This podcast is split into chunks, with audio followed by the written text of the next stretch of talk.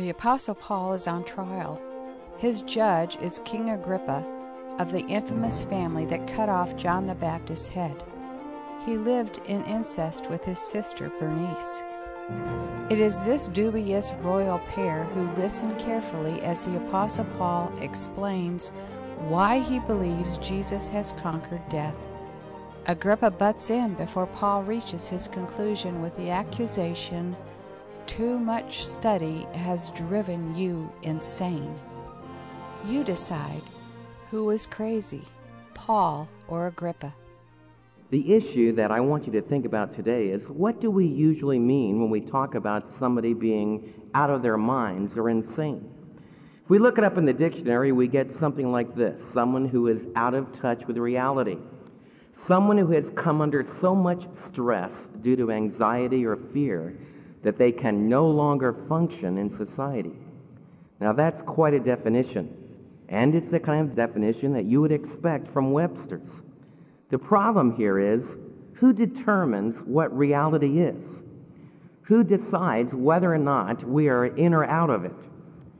What we're going to do today is study a text where a secular materialist concluded that the Apostle Paul was out of his mind. Why did he come to this kind of a judgment? Because the Apostle Paul believed that there was a man who had died, who had actually risen from the dead. Now, I want you to ask yourself this question. Do you think it's a little bit crazy? Do you think it's a little bit insane to believe that a person that was dead can come back to life? Now, that's something in our society that we kind of assume. We just assume that resurrection is a reality. In fact, I think that in our own day that the idea of a resurrection has become very acceptable. In fact, the hardest thing for a pastor to do today is to tell the old story in a way that will hit you as a new story so that you don't fall asleep. That was not the problem in the first century. When the Apostle Paul traveled around from one city to the next and told people, "Listen, Jesus of Nazareth rose again from the dead," they would either get really excited about it and rejoice, or they would get angry and stone him, shouting out, "You're insane, you're out of your mind." People in our own society do neither. They just play another beautiful organ melody. They just put up another stained glass window. They just say, "Oh hum, for two thousand years we have known that Christ rose again from the dead." But I want you to realize that the Lord God of heaven doesn't want this business of resurrection to ever become a ho-hum thing to any of us. Let's face the issue. I believe that Festus, much more than a lot of modern people that hear the message, understood what the issues were. He was a Roman governor. He listened very carefully to what the Apostle Paul was saying, and he stood up at the end of his speech, as we'll find out, and he shouted out, "Paul, you've got to be out of your mind." And I want to share this with you. I would rather have you stand up after I teach you the Word of God and tell me, "David, you are out of your tree. That's crazy." You're much closer to the kingdom if you react like that than if you react like, "It's a religion. It's church. Everyone, sure, the resurrection of Christ. We're moving towards Easter. It's a great story." You see, that's the person that scares me. That's the person that's going to go through life tranquilized. They're going to go all the way through their life living just for now. Suddenly eternity is going to come upon them, and they're not going to be ready for it. Because our modern world doesn't take the eternal world serious. The Apostle Paul's world took it very seriously. They threw people to the lions. They burned them. They crucified them. But because they understood what the issues were, hundreds upon thousands of people came to the light. You need to decide whether the message that I present to you today, the Apostle Paul's message, is light in the darkness, or whether it's madness. That's the extreme. Many people throughout this area think there's another alternative, it's a nice religious story. If you think it's a nice religious story, throw your Bible away, just go to church and use it like a pillow. But don't tell me you believe in the Bible. Don't tell me you think the Bible's a good book. You haven't even read it. Unless you get down on your knees and say, I believe it's light. I believe it's the answer. I'm going to live my whole life for the resurrection of Christ. Or I'm going to turn totally away from it. And I'm going to say that I think people that believe in the resurrection of Christ are a little bit cuckoo. One of them flew over the cuckoo's nest. Let's turn our Bibles to Acts chapter twenty-five, verse twenty-three. How many of you have ever watched the Emmy Awards on T V? Come on, we can be honest. This is Sunday morning. We've got to be truthful. A lot of you have.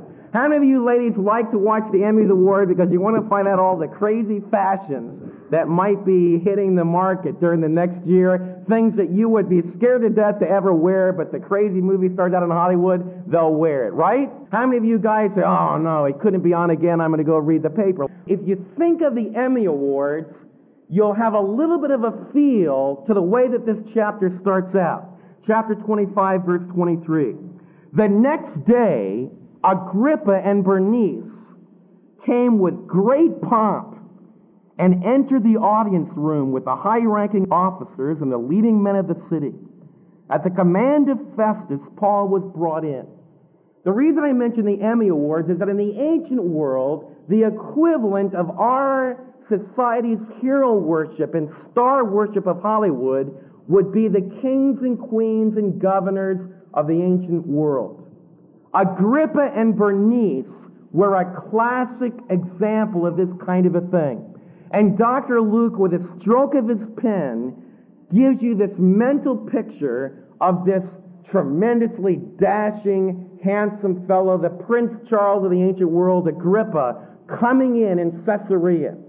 Caesarea is a beautiful town. It's by the Mediterranean Sea. The, the auditorium they're walking in would be ornately designed with beautiful Greek columns or Roman-style uh, architecture. Just a very awesome situation, full of pomp and circumstance. In fact, maybe the Emmy Awards isn't the best way to picture it. The English in our society, in our world, probably do a lot better job with communicating the idea of power and pomp and ceremony. And that's the feel that you have here. And if you've ever been a part of that, like if you've ever visited the White House, I want you to realize that that's part of the world. That's part of the world system. It's not necessarily wrong.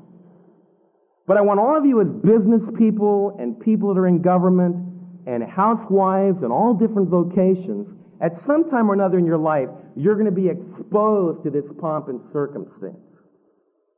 What you'd have to be very careful to do is that you don't make it the ground of your life. Many people are living for ceremony. They're living for the right clothes. They're living to be able to be dressed like Bernice in the ancient world, like Princess Diana in the modern world. Now, there's nothing wrong with that if it's not the meaning of your life. You say, Dave, what do you mean? You see, if you're living for all the power, if you're living to have people look at you and say, wow, when the crunch comes between your pomp and your dress and your ceremony and all the acclaim of men and a simple word like justice, if the meaning of your existence is pomp and ceremony and looking good at the Emmys or being ceremoniously acclaimed, if that's the guts of your life, whether it be on that high a plane or on just the everyday plane of desiring to have social acceptability, when the crunch comes between your position and justice, what are you going to choose? You'll choose what the meaning of your life really is.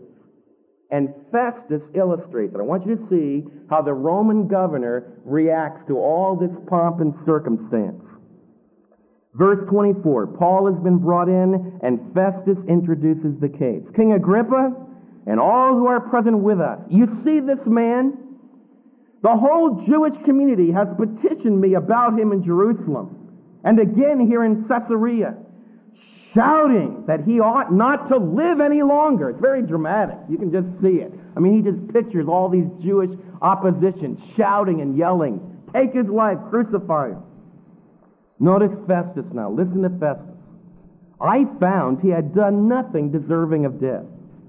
But because he made his appeal to the emperor, I decided to send him to Rome. But I have nothing definite to write to his majesty, that's the Caesar, Nero, about him. Therefore I have brought him before all of you, and especially before you, King Agrippa, so that as a result of this investigation I may have something to write. For I think it is unreasonable to send a prisoner without specifying the charges against him. You know a little bit about this fellow Festus. What would you evaluate based upon what I just read? Now, I was a little bit dramatic, and I nuanced a little bit of the way I read it. But if you just read those words objectively, what would you conclude about Festus just from his words? Once again, just like last week, on the, on the outside, on the outside, he looks like a man that's very conscientious. He looks like a man that really wants to know the truth. He looks like a man that's trapped by circumstances. I mean, he would have let this poor, innocent soul go. But this stupid idiot asked to go to Caesar. You know, that's what the case looks like, doesn't it? That's what Festus says. Is that the truth? It's very far from the truth. You know why the Apostle Paul had to appeal to Caesar? Because Festus asked him, will you go up and be tried in Jerusalem? He tried to use the Apostle Paul as a political football. You see, he wasn't ready to let the Apostle Paul go free. That decision had already been taken out of his hands by this point in the chapter. Paul had already appealed to Caesar because he had to. If he didn't appeal to Caesar, he probably would have been ambushed on the way to Jerusalem. If he made it to Jerusalem, he could have easily been thrown to the Jewish leaders. They would have stoned him. The reason he appealed to Caesar is because Festus did not have the moral guts to let an innocent man go free. The very first lesson I want you to see in this chapter is that the Bible exposes to you the way people really are. And I want to share something with you. You're going to find very few people, you're going to find very few people whose veneer is the same as their guts. You understand what I'm saying? My older brother told me about a, a V W, a convertible V W he was going to buy for his son. So as I look around the audience, a lot of you dads have gone through this. You know, you got to try to get a vehicle for your son. In Midlothian, the big vehicle is to get a great big four by four or one of those great big trucks so you can really, you know, move around town. This V W convertible just looked perfect. I mean, it was painted spanking new. I mean, it just glistened in the sunlight. I mean, the whole interior had been redone. The seats had been redone. I mean, it had even the convertible part, the canvas coming up, had all been redone. I mean, it looked like a marvelous buy. I mean, for twenty-five hundred dollars, you could ride in this beauty. But my brother, you know, he has a lot of gray hair. And so he said, well, you know, I've got a friend that tunes up all the Maseratis in town, and he tunes up a lot of the fancy cars, and he also looks at V Ws from time to time. He ought to know something about this car. And before I shell out twenty-five hundred dollars, before I let D J have this car, I think I better take it over and let my friend check it out. So his friend, he went over, and uh, the guy that worked in his friend's garage with V W said, sure, I'll look at it. And he looked out on the side and says, boy, the old girl's painted up really good, isn't she? And then he said, well, let's just put her up. You know, we'll just put her up on the hydraulic lift and take a look. They put her up. And even Don, who knows nothing about cars, could tell that when you looked right through the bottom of the car, right up into the interior, that was within, she was full of dead man's bones. I mean, that old lady was painted up really good on the outside, but she was still an old lady on the inside. That's the way a lot of people are. You see, most of us, in fact, a lot of us play this game. We're like Festus. We have a veneer. We put on all kinds of veneer of justice and, and how considerate we are of people and how much we want the right. The bottom line is what we care about is our power. We care about our prestige. And please don't sit there piously and say, oh, I'm never influenced by that. Oh, yes, you are. It takes tremendous courage to be a person whose veneer matches their interior. And as Christ-like ones, Christ wants us to have a veneer that more and more is becoming like Him, which reflects a new heart. You see, the reason that Festus would not let an innocent man go free is Festus didn't live for a word called justice. He lived for a word called self. And he covered it all up. But Doctor Luke, with magnificent keenness into human nature by the Spirit's guidance, is showing us that Festus on the pages of Scripture is just an expedient politician. If he was really a man of moral guts, he would just set the prisoner free. If the man was not guilty, if there was nothing worthy of death in this case, if there was no charge against this man, you don't keep hearing the case. You just declare him a free man and let him walk out. Over and over again, every Roman official that deals with Paul, that deals with Paul says he's innocent, but not one of them has the courage to stand for what's right. Now, it's easy for us to piously look back and say, oh, you know, how could they be so horrible? And how could they ever do something like this? But it's easy to do that. It's easy to say, well, my whole career would come to an end. The Jews might rebel. The whole nation could go up in an uproar. I've got to go along with expediency. Our world plays that game every day. You say, Dave, what's the only way that I can do what's right? You've got to be living for another judge. The only way you'll do what's right in your business, the only way that I'll do what's right in my life, the only way that you can really have moral guts is for you to believe deep in your heart that one day you will not stand before your boss, one day you will not stand before your society, one day you will stand before Jesus Christ, who knows everything about you, and you'll give an account. And a man or woman that genuinely believes that one day, I'm not talking about a pious Christian who's just a cultural Christian. I'm talking about a man or a woman that genuinely believes that one day they will give an account to a resurrected Christ. That's the only person that can really have moral guts. And I think we need to pray for one another, because that's what the world needs to see. That's what Christ means when he talks about being a light in the darkness. This week, in your jobs, in your relationships with people, you're going to be faced with expediency, maintaining my position, getting ahead, or being a man or woman of truth and justice. And Christ called you into his family to be the kind of a person who would be just, honest, truthful, no matter what the cost. And that's the only way that we can be used by the Spirit, not to be part of the problem, but part of the solution. And I want to challenge from the smallest children to the oldest adults in this room, we desperately need Christ-like ones to go out into every area of life, not withdraw from life, not withdraw from society, but get into society, but be lights in that society. And a belief in the resurrection, a belief that one day you will give an account to Him, is the ultimate ethic that will enable you to have the strength and enable me to have the strength. And I want you to pray for me, because it's easy to talk like this. But I'm not the Apostle Paul right now facing judges who could take my life. I don't know what I would do under that kind of pressure. And either do you.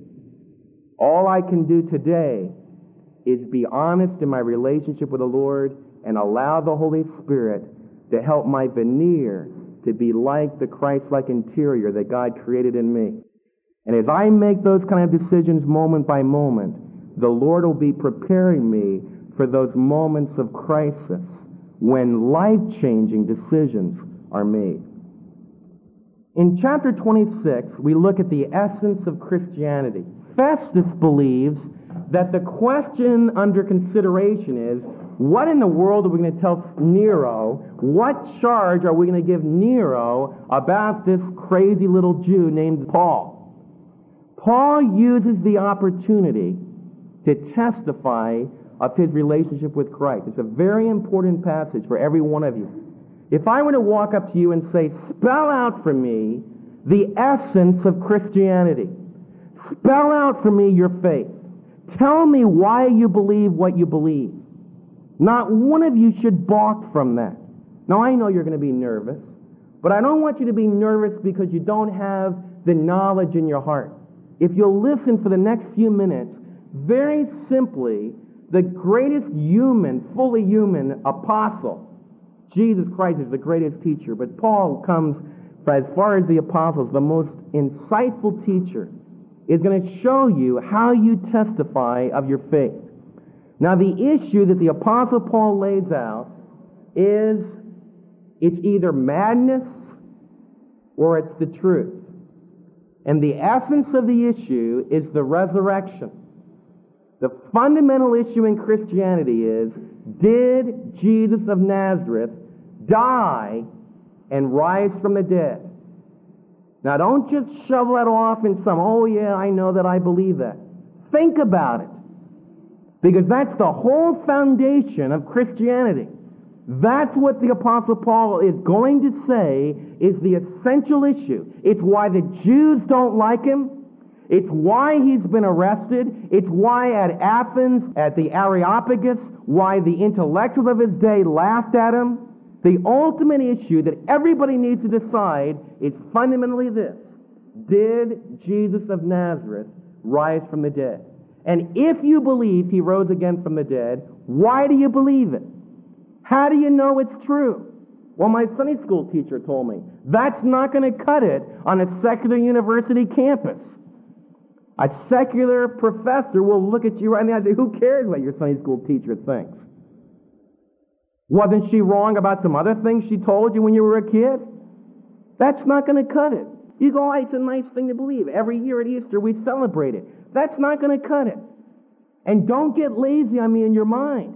Because whether or not Christ rose again from the dead is really important for you and I. If we step into eternity the next few minutes, what we believed about the resurrection will be all important. And the Bible doesn't ask you just to jump off a cliff. Oh, I believe in the resurrection. And swallow your brains. Paul gives a very careful case to why he believed in the resurrection. Let's look at it. Chapter twenty-six. So Paul motioned with his hand, and he began his defense. In verses two through three, he talks about the fact that he's very pleased that he can give his case before King Agrippa, because King Agrippa is well acquainted with all the Jewish controversies, all the Jewish customs. And then he says, I beg you to listen to me patiently. That is the way you begin a defense. You always begin a defense by asking for the patience of those that are listening to you. You always begin with a legitimate, conscientious compliment of the one that you're appealing to. In the ancient world, it was an accepted form, but there was a reason for that form.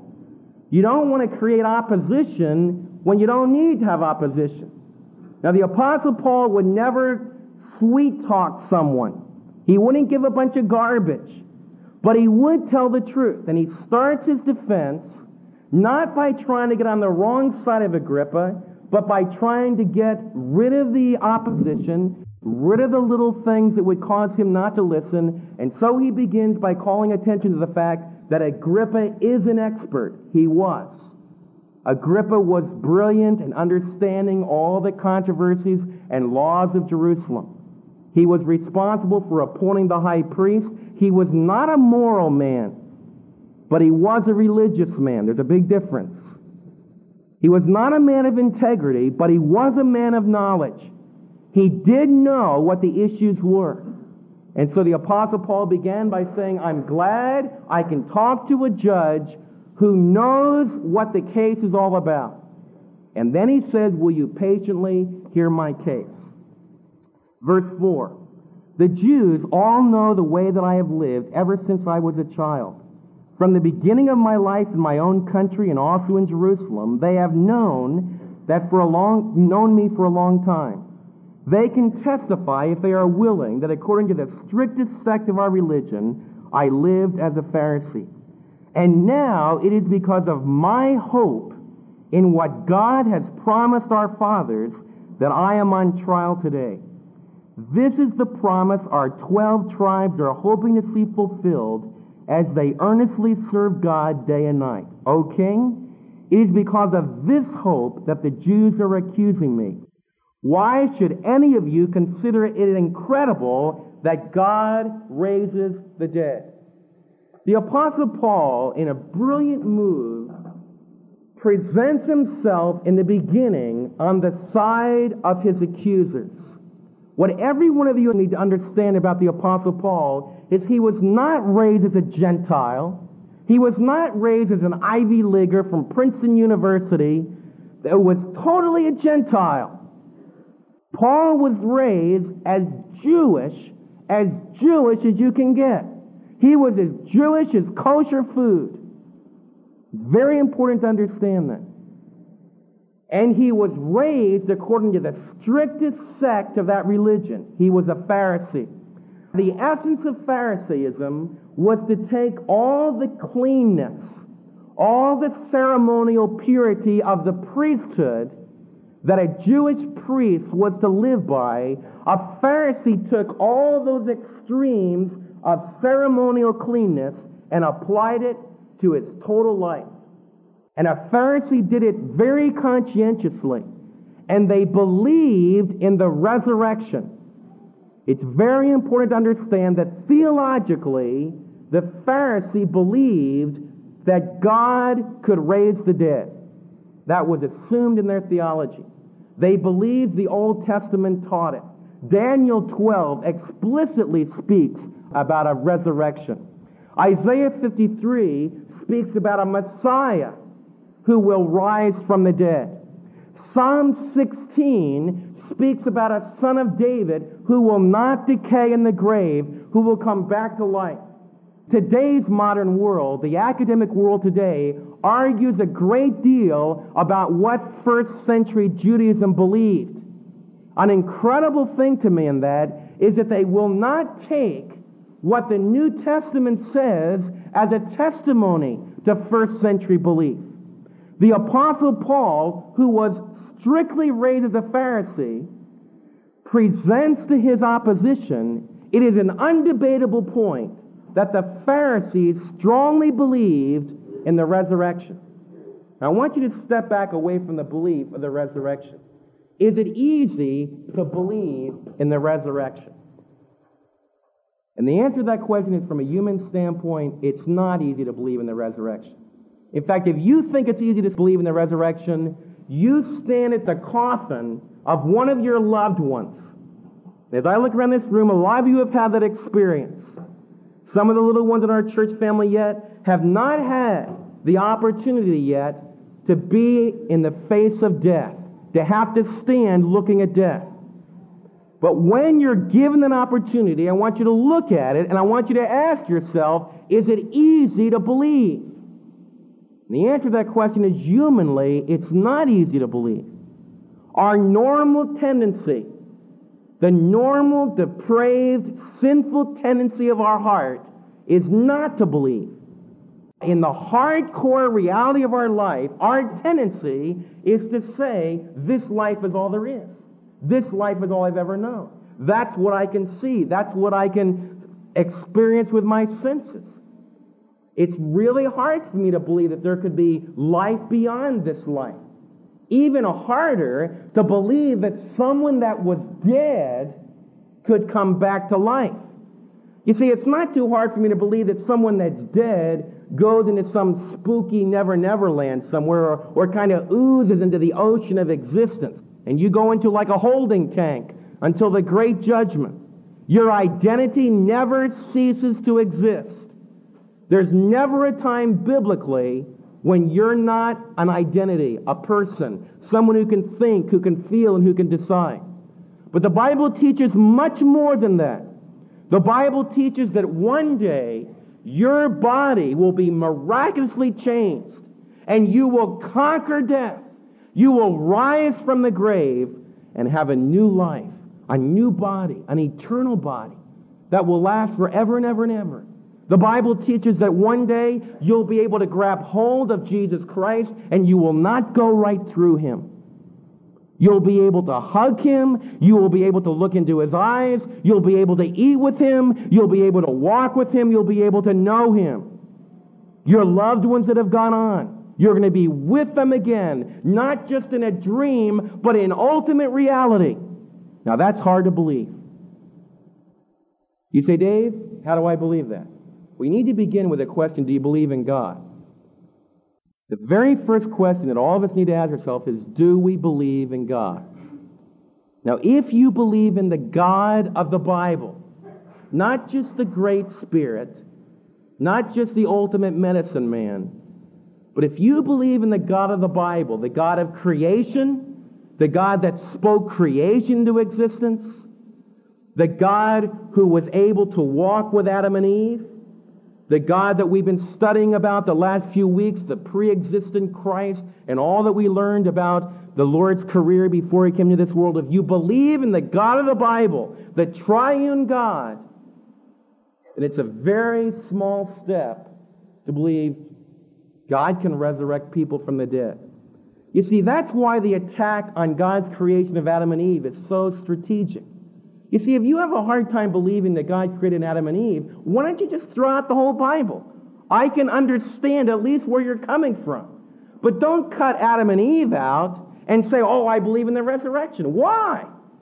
If you have a hard time believing that God stooped down and fashioned man out of the dirt because he wanted to try to do it in a way that we could kind of identify with, kind of like an artist, he shaped a man out of the dirt and went, and he began to live. If you have a hard time believing that God can do that, what's different about that than raising his son from the dead? You see what I'm talking about? If you believe in God, then what the Bible teaches isn't that hard. If you don't believe in God, just throw the book away. Live your life for a different basis. I hope you'll find some good evidence for living that way. I hope the people that you're following are really telling you the truth. I hope the great doctors that you think are so brilliant don't change their mind fifty years down the line. But don't give me this garbage about, well, I have a hard time believing that and hard time believing that, but I believe this. The hardest thing in the Bible to believe is the resurrection of Christ. But if you believe in God, as revealed in the Bible, then it's not irrational. You don't have to swallow your brains. If you accept the reality of the biblical God, then it is perfectly logical to believe that that biblical God can raise the dead. And that's an essential difference between the people that you walk out and meet this week who are unbelievers and those of you that are believers. Those of you that are believers are people who believe that God raises the dead. And if you believe that God raises the dead, you can love your kids. Because you'll realize that your love has an eternal dimension. You won't withdraw from your children because you'll be afraid, well, maybe someone will take them away from me. Maybe they'll die. You won't live your life in fear. You'll live life to the full. Because you realize as you grow older, you're only moving towards real life. You understand the difference? The resurrection is the most powerful, uplifting reality that you can ever believe. It's what gives my life meaning. It's what I'm, I'm doing what I'm doing this morning. If the resurrection isn't true, life is really a bummer. We might as well be honest. If there isn't any resurrection from the dead, I don't care how fancy you make this life. Now, the young ones will say, oh, I think this life is great. I think life is really worth living. If this is all there is, fantastic, I love it.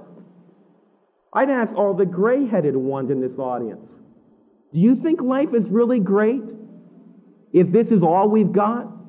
I mean, you're going to live five years, ten years, twenty years, fifty years, sixty-five years. How many think it's really great? You're going to die, be buried in the ground. That's it. That's all there is. There's nothing after that. There's just now. And then pfft, You see, if that's all there is, then life becomes empty. That's what the writer of Ecclesiastes is teaching. It's, it's emptiness, it's emptiness. If you live life under the sun, it's a real bummer. But God has not called us to live life under the sun, but in the sun. And what Paul is saying is this. His essential point is, if you believe in God, then it's not a hard step to believe that that God can raise the dead. Now, the specific point that we're going to get into next week is, how do you know that God specifically raised Jesus from the dead?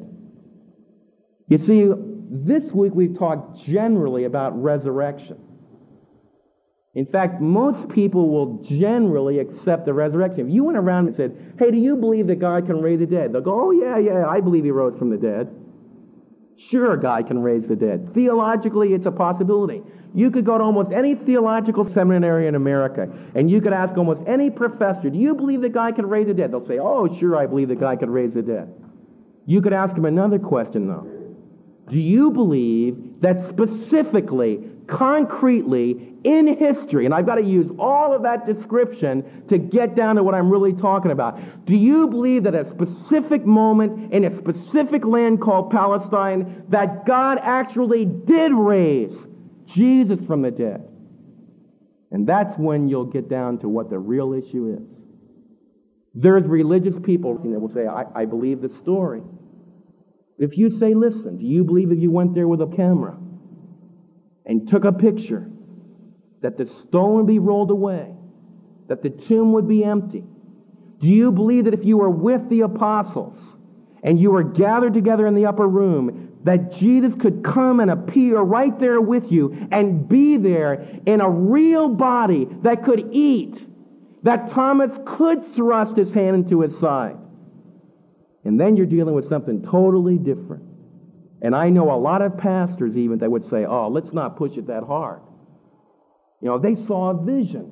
The Bible's not saying they just saw a vision. You can call it a vision. It was a marvelous vision. It was the ultimate vision, but it was real. It was ultimate reality. And whether or not you're a child of God depends upon whether or not you really believe that reality. Jesus said, if you believe in God, believe also in me.